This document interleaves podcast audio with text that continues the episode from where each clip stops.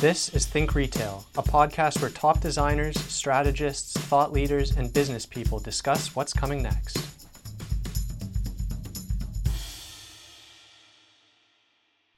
Every new year brings the promise of new, magical, game changing digital innovation. But what we expect from technology doesn't always deliver quite the way we want it to. For example, shutting down airports wasn't flagged as a big concern when drones became available to consumers driverless cars are supposed to be taking over the streets yesterday. And Facebook was certainly never designed to become a political weapon, but here we are. As retailers consider the expansion of 5G, AR, and VR and in artificial intelligence, there are a lot of promises, but what will they actually deliver? Today, we're speaking to Christopher Hall, Managing Director of ICX Association, about five big tech promises for 2020 and whether he thinks they're going to live up to the hype. Christopher, thanks so much for being with us today. Can you start us off just by telling us a bit about yourself? Yeah, I'll be glad to. So, I started out in this field actually almost exactly 10 years ago. Uh, just celebrated my 10 year anniversary uh, in sort of the kiosk, digital signage, interactive technology space. I started off as a reporter, uh, working on kioskmarketplace.com, and then went to digitalsignagetoday.com for a number, number of years. And then a few years ago, I decided to go from the reporting side to the advocacy side and thought I would prefer to advocate for the industry and for all the people in it. And, and saw that digital signage was really more, in my view, sort of a part of the overall spectrum of interactive customer experience technologies. And so uh, there was an opening uh, at the ICXA, and I took over as director and have been loving it since then. Great. Well, congratulations on that anniversary. Can you tell us, just in case some of our listeners don't know what ICXA is, can you just give us a little a little brief history and about that? Sure thing. So the Interactive Customer Experience Association is kind of like what it sounds like. It is an association that is promoting interactive customer experiences. And so, uh, you know, I, I, like to quote from our website, which is actually quoting from a talk I gave, and it's this idea that if you have customers, whether you realize it or not, you're in the customer experience of business. You know, you think you operate a retail store or a restaurant or a hotel, but that's really dinosaur thinking. Today's world, it's it's you're a customer experience company that just also happens to sell clothes or serve food or turn down beds. The idea behind the association is to bring together uh, the different players in the interactive customer experience world, so to speak, and to help them better create transcendent experiences for end users, for customers. Um, we like to bring together folks like Shikatani Lacroix and you know Intel and and LG and NEC and and then with our brand partners, our brand members like Marriott and Under Armour and Taco Bell or Arizona State University, you know Pepsi, the list goes on and on, and and create a, a way of networking and cross pollinating, I guess, and educating each other on how to better do this kind of stuff and to really create amazing engagements and experiences for customers. Excellent. That's a great explanation. And we're really thankful to have had ICXA's support and to have collaborated with you. And you are always doing really interesting things and pushing the envelope and talking about subjects just like the subjects we're going to talk about today so there are a lot of tech companies racing to create the, the next big thing that's going to change the game for for retailers. And for the purpose of today's conversation we're going to take five and break them down. So we're going to start with 5g everybody's talking about it. Some people are really excited others are not so excited. Can you tell us a little bit about what 5g is promising to deliver to retailers? Yeah i'd be glad to. I um you know, I, to me, 5G really offers options for retailers, essentially. Um, 5G is a bandwidth play, it's an enabling play. If you have more bandwidth and speed, there's more you can do. It makes the ideal that we always talk about of having instant interactions between consumers and their own data at the point of sale, at the point of wait, at the point of, you know, contemplation, even more real. Um, you know, honestly, I really like what Jean Pierre said in his blog up on your site earlier this month. Stores and branches can be transformed into responsive platforms, delivering curated, personalized content and information to each customer through their mobile devices. I, I think that's it. And I would say that it's not just even maybe their mobile devices. I think 5G can make it more realistic for those kind of personalized, curated experiences to be delivered via other media as well, such as digital signage screens, kiosks, and then you know through mobile or tablets and augmented or virtual reality.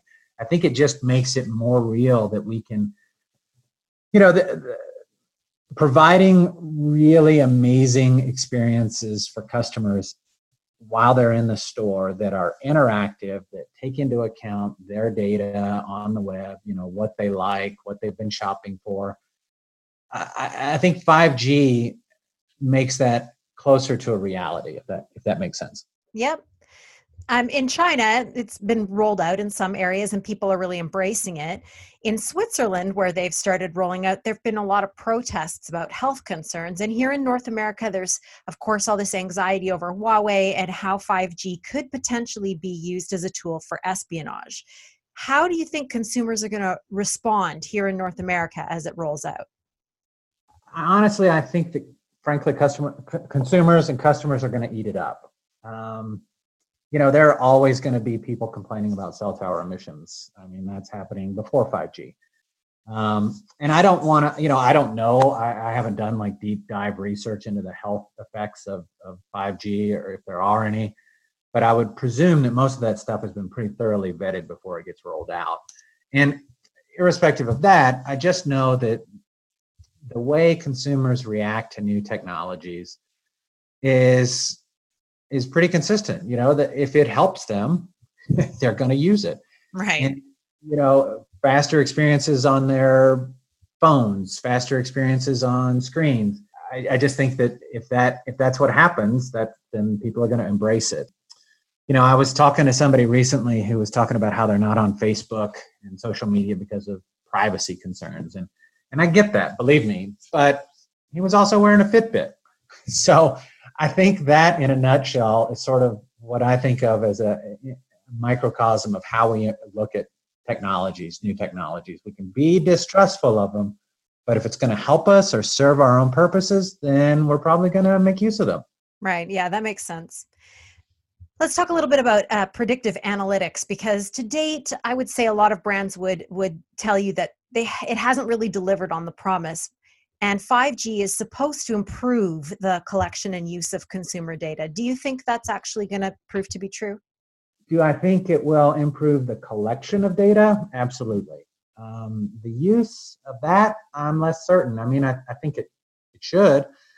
I think one of the slow, one of the road bumps or speed bumps with um, using predictive anal- analytics in a, in a meaningful way in the, the, store environment is partly an issue of that speed of getting the data to and from and the bandwidth but i think some of it is also on the other end. I think we still are going to need some more processing power and speed on the other end of the equation to really reach that apex of predictive analytics and real-time experiences. You know i think um, quantum you know amazon bezos has a quantum computer. I mean i think when the, the, the computer processing speeds really get maybe another generation or two faster and you know that could happen next month or next year or later this year. But i think that's the other part of that equation that's going to have to maybe speed up just a little bit more. Because i mean imagine if you're the gap for instance and you've got hundreds of retail locations around the country and you've got i mean distributed networks powering your your processes in your stores but somebody shopping in Dubuque, you know, how fast are you going to be able to make use of that data that you have in the cloud and feed it back to them? So I think I think it's there almost, but I don't know. What do you, do you, think that makes sense, or do you think it really? Yeah, I just I wonder what you think about the imagination, the human imagination that goes into it as well, because I I, I think maybe one of the questions that I would have is on the use as well. That if you collect all this data, then you have to have imaginative ideas about how you're going to use it, not just sort of feedback information to somebody uh, about what they've already searched or what they've already looked at but maybe think about if they've already looked at that here's something that they might like that's different that they hadn't considered. And i think there seems to be a little bit of a lack of imagination from what i in my own personal experience.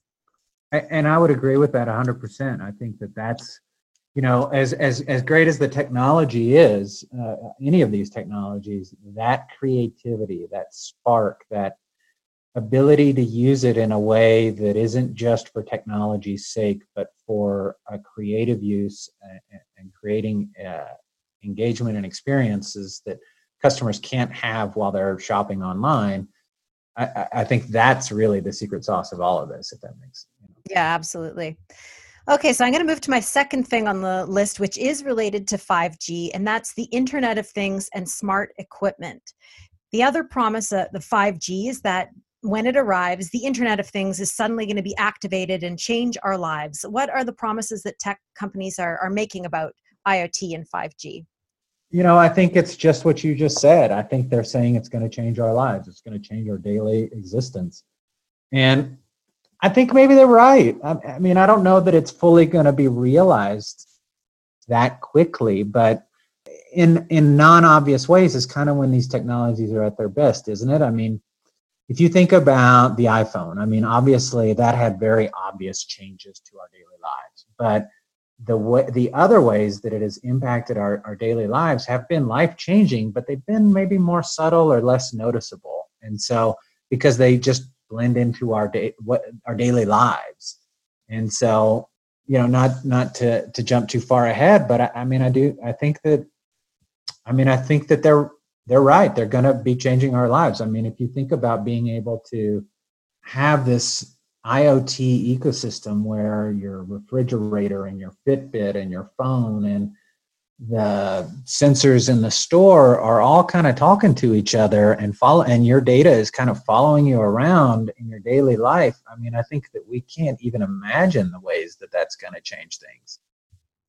If we think about retail specifically are there any types of smart equipment that you think are more interesting in that environment i would say retail in a way so the the most amazing examples i've seen of this so far have been Disney and, and Carnival Cruise Lines, actually. And they both were spearheaded by the same guy, a guy named John Padgett, who's now the chief experience and innovation officer over at Carnival. And he sort of spearheaded the Disney Fast Pass and helped with the Magic Band. And then now at Carnival, they have these medallion things that they send to their guests on some of their ships. And these environments are loaded with IoT sensors and edge computers and and and they create not just in retail but in retail and in hospitality and in food service the set of metadata that follows you around while you're in their built environment and so I know that's not specifically retail, but I think when that gets more fully realized and translated into retail is when we're going to see maybe the promise of IoT really really go nuts. What about uh, you know IoT potentially going sideways? I'm thinking like you know a Black Mirror episode here where IoT goes horribly wrong. Do you have any any sort of sense that that could happen? Oh yeah, I mean we've become so inured to data breaches these days. Everybody yeah. is having data breaches. Every couple of months there's a new one. It seems like, and that's and so data is I mean, IoT is basically data. It's all data that's following you around and it's all about you. And I think there are lots of ways that that could go sideways if the security isn't right. And so um, having that kind of data available about people only increases their vulnerability to attack. So, yeah, I think that there are some pretty frightening ways it could go sideways, to be honest, both in terms of malevolent entities trying to just steal people's data and use it to manipulate elections, for instance, or you know, just a stalker trying to use it to follow somebody. Not to get too too far down the dark dark mirror, black mirror episode, but that's one of the other ways it could go sideways. I guess I'm trying to say is that you know there's a real potential for consumer backlash, and so this is another one of those instances where technology and people deploying technology have to be really careful to walk that tightrope line between cool and creepy. You know, you don't want to come off as being too intrusive or uh, or creepy. You know, if if people think your um, Alexa is listening into your conversations and then providing information to the retailer down the block, so that something you just talked about at home to your wife or husband, and you go to the store and you you haven't searched for it online you haven't done any you haven't done any actual data entry other than talking about it to somebody but then you walk into a store and somebody's offering you that thing. And i'm not saying that's going to happen but that's sort of the nightmare of really stepping fully over that line between cool and creepy. Yeah for sure. So speaking of cool and creepy my third topic is biometrics. So i mean if we're talking about security of data there is the idea that biometric information would be more secure and people have adopted using their thumbprint to unlock a computer or a mobile device pretty comfortably. But then when we start talking about facial recognition people do have a, a strong reaction to that. Why do you think brands might want to use this technology well, I mean, I think for two big reasons, I could see why brands would really want to push this technology, and and, and they're both really valid. Um, one, I mean, biometrics and, and being able to use facial recognition could really create this sort of sense of intimacy and engagement with and knowledge of their customers. You know, you can provide and, and being able to actually have this kind of facial recognition and then feedback answers to that or you know responses to that person based on who they are because you have recognized their face. You can create better experiences and then you're going to increase your incomes. But two i mean i think the big one is to increase security and reduce the instances of fraud and fraud losses. I mean being able to put a face to somebody and make sure it's actually the person that it's supposed to be buying anything is going to just make it a little bit harder for you know people to scam with their credit cards or what have you. So I definitely think the security and, and reduction of fraud and theft basically is is a big is a big impetus for brands, and and I get it.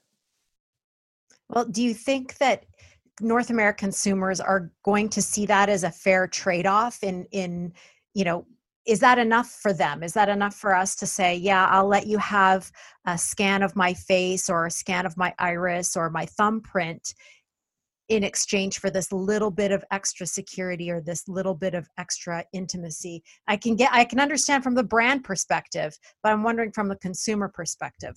This might seem to contradict my earlier answer about how uh, people will adopt any technology if it's useful enough and and, and i but I, I'm not sure about this one. I, I, think it could go either way. I, you know, I there's a blog on kioskmarketplace.com recently about it and how it has been picking up in, in Asia.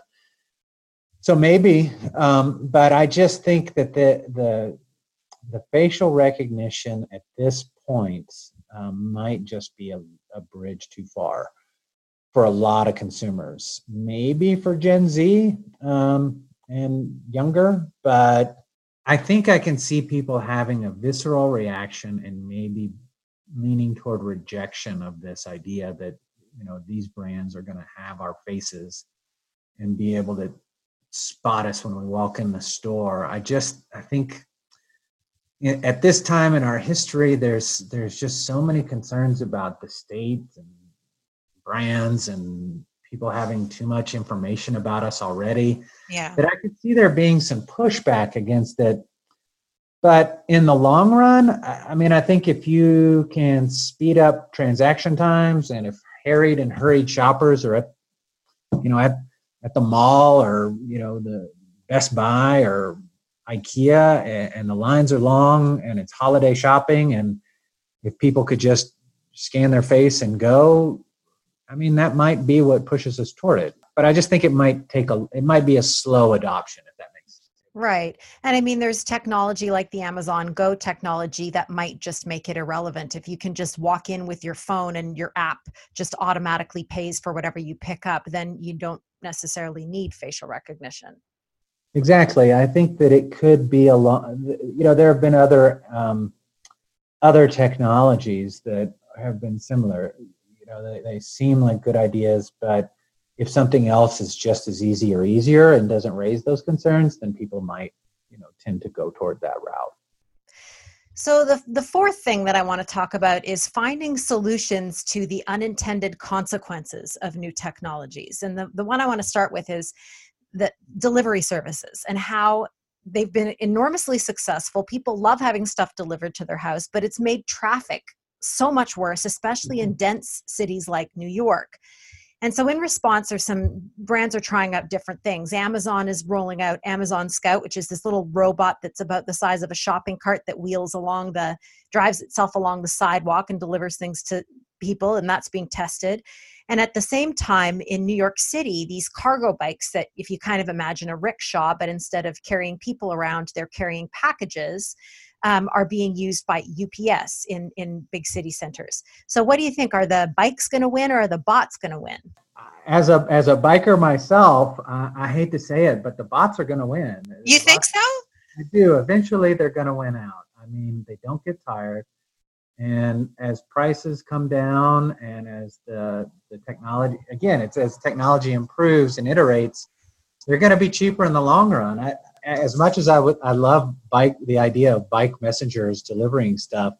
I just think bots and self-driving cars and other things are going to be really they're going to they're going to be the way of the future. And so to me one of the interesting unintended consequences of all of this is how it is going to affect the people.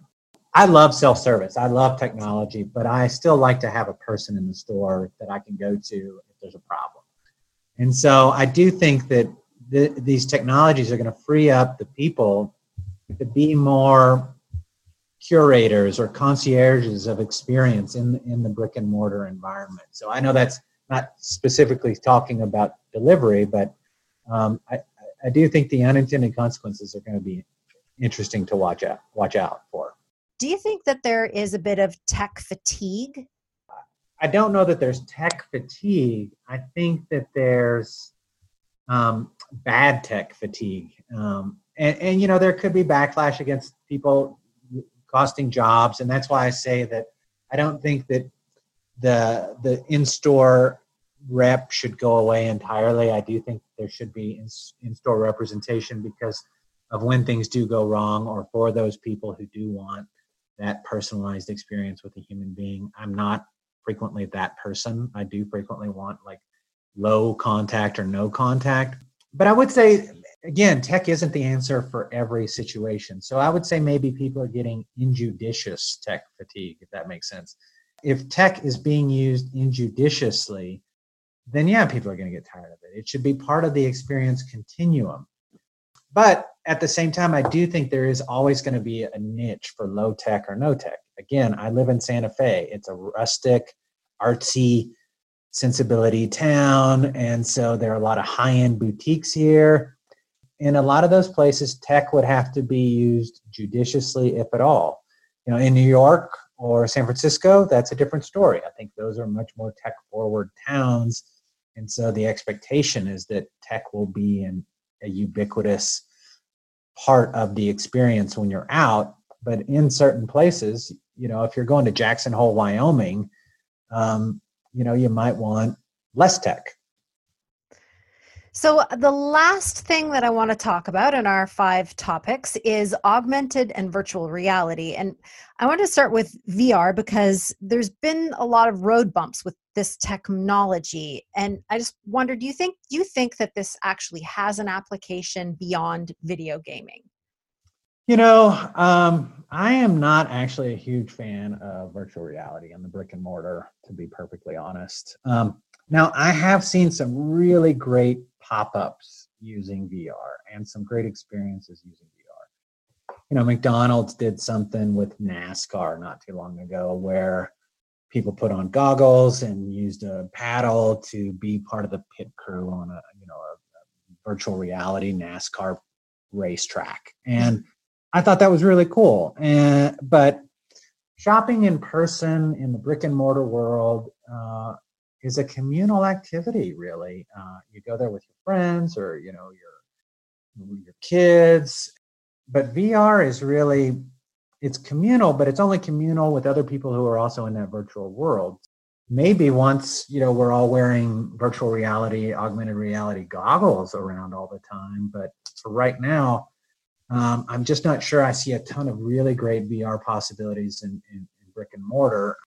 Maybe like if you're wanting to try a bike and you put on some goggles and you can be on a gimbal and go try test ride your bicycle or your motorcycle maybe something like that. But i'm just i haven't seen a lot of great uses personally well let's talk about augmented reality because there might be a little more little more options there. Its its first big newsworthy hit was also a game that's pokemon go. But since then there have been some other interesting applications of ar in the retail space.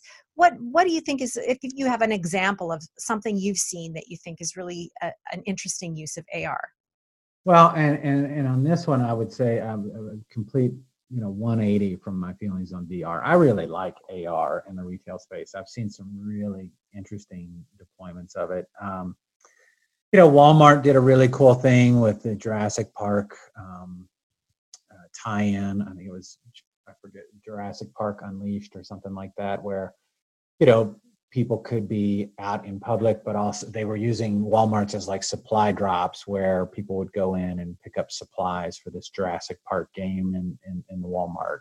You know, Tilly's has done some stuff with it. I think, you know, Magic Mirrors at the cosmetics counter has has done some good stuff. Under Armour, one of our members, has done some really interesting stuff with using AR. Uh, they did uh, a deployment where it was like go- golfing with Justin Fowler and comparing your stroke to his and I, I do think there can be some both in the brick and mortar and in the pop-up space some really interesting use cases. Lg did some fun stuff with the final four a couple years ago because i think it does create this fun experience and it's interactive. Uh, you know it can either be on the screen or it could be uh, your phone or on a larger screen. And i just think that there are a lot of really interesting applications like the magic mirrors in Sephora, like if you want to try on uh, different makeups and see how they look on your face, or you know, in a in a hair salon and you want to see how your hair is going to get cut, I, I could see some really cool uses for that. Yeah, absolutely. So is there anything anything that you know of that's happening this year? Any new store opening that's using technology in an innovative way or a new experience or a new tech that's coming out that you're really excited about? You know, I think that there's going to be some really interesting stuff. Uh, with those five that we talked about, I think there's also some room for AI and voice activated technologies. I think there's going to be some really interesting stuff with rollouts of new experiences to stores where um, where you are going to see that increased bandwidth from 5G uh, coming into play. Uh, so so without without s- naming anybody in particular, yeah, there I think I think the way these technologies are going to come together is going to be really interesting this year. Thanks again to ICX and Christopher for sharing his thoughts with us today. We've spoken to a lot of people with different areas of expertise and different perspectives about tech in the retail environment. And although not everyone agrees, there does seem to be a common thought that, you know, Christopher reiterated, which is that injudicious use of technology is problematic. While experimentation is definitely part of the process, technology is just a tool. It's what you use it for, specifically to enhance the customer experience, that's going to make it a win. So I'm just going to go over his hits and misses. Christopher thinks 5G is going to be an instant hit. IoT is going to be a slow burn. And in North America, there's going to be resistance to facial recognition based on the strong objection, especially in the US, to giving away personal autonomy. He's not in love with VR, but he's a big fan of AR. And he thinks that bots are going to beat bikes in the delivery world. He also mentioned a number of times that we should not eliminate the frontline roles in stores. Brands are battling with this because, in many categories, there is a hope that tech is going to reduce staffing costs, and I guess we're just going to have to see if brands with more humans on the front line do better than those without. I hope you've enjoyed our conversation today, and we'll be linking to the ICX website in the pod- podcast description in case you'd like to find out more. Thanks for listening. For more information about Think Retail, you can reach us at info at sld.com. For more episodes, visit us online at sld.com slash podcast.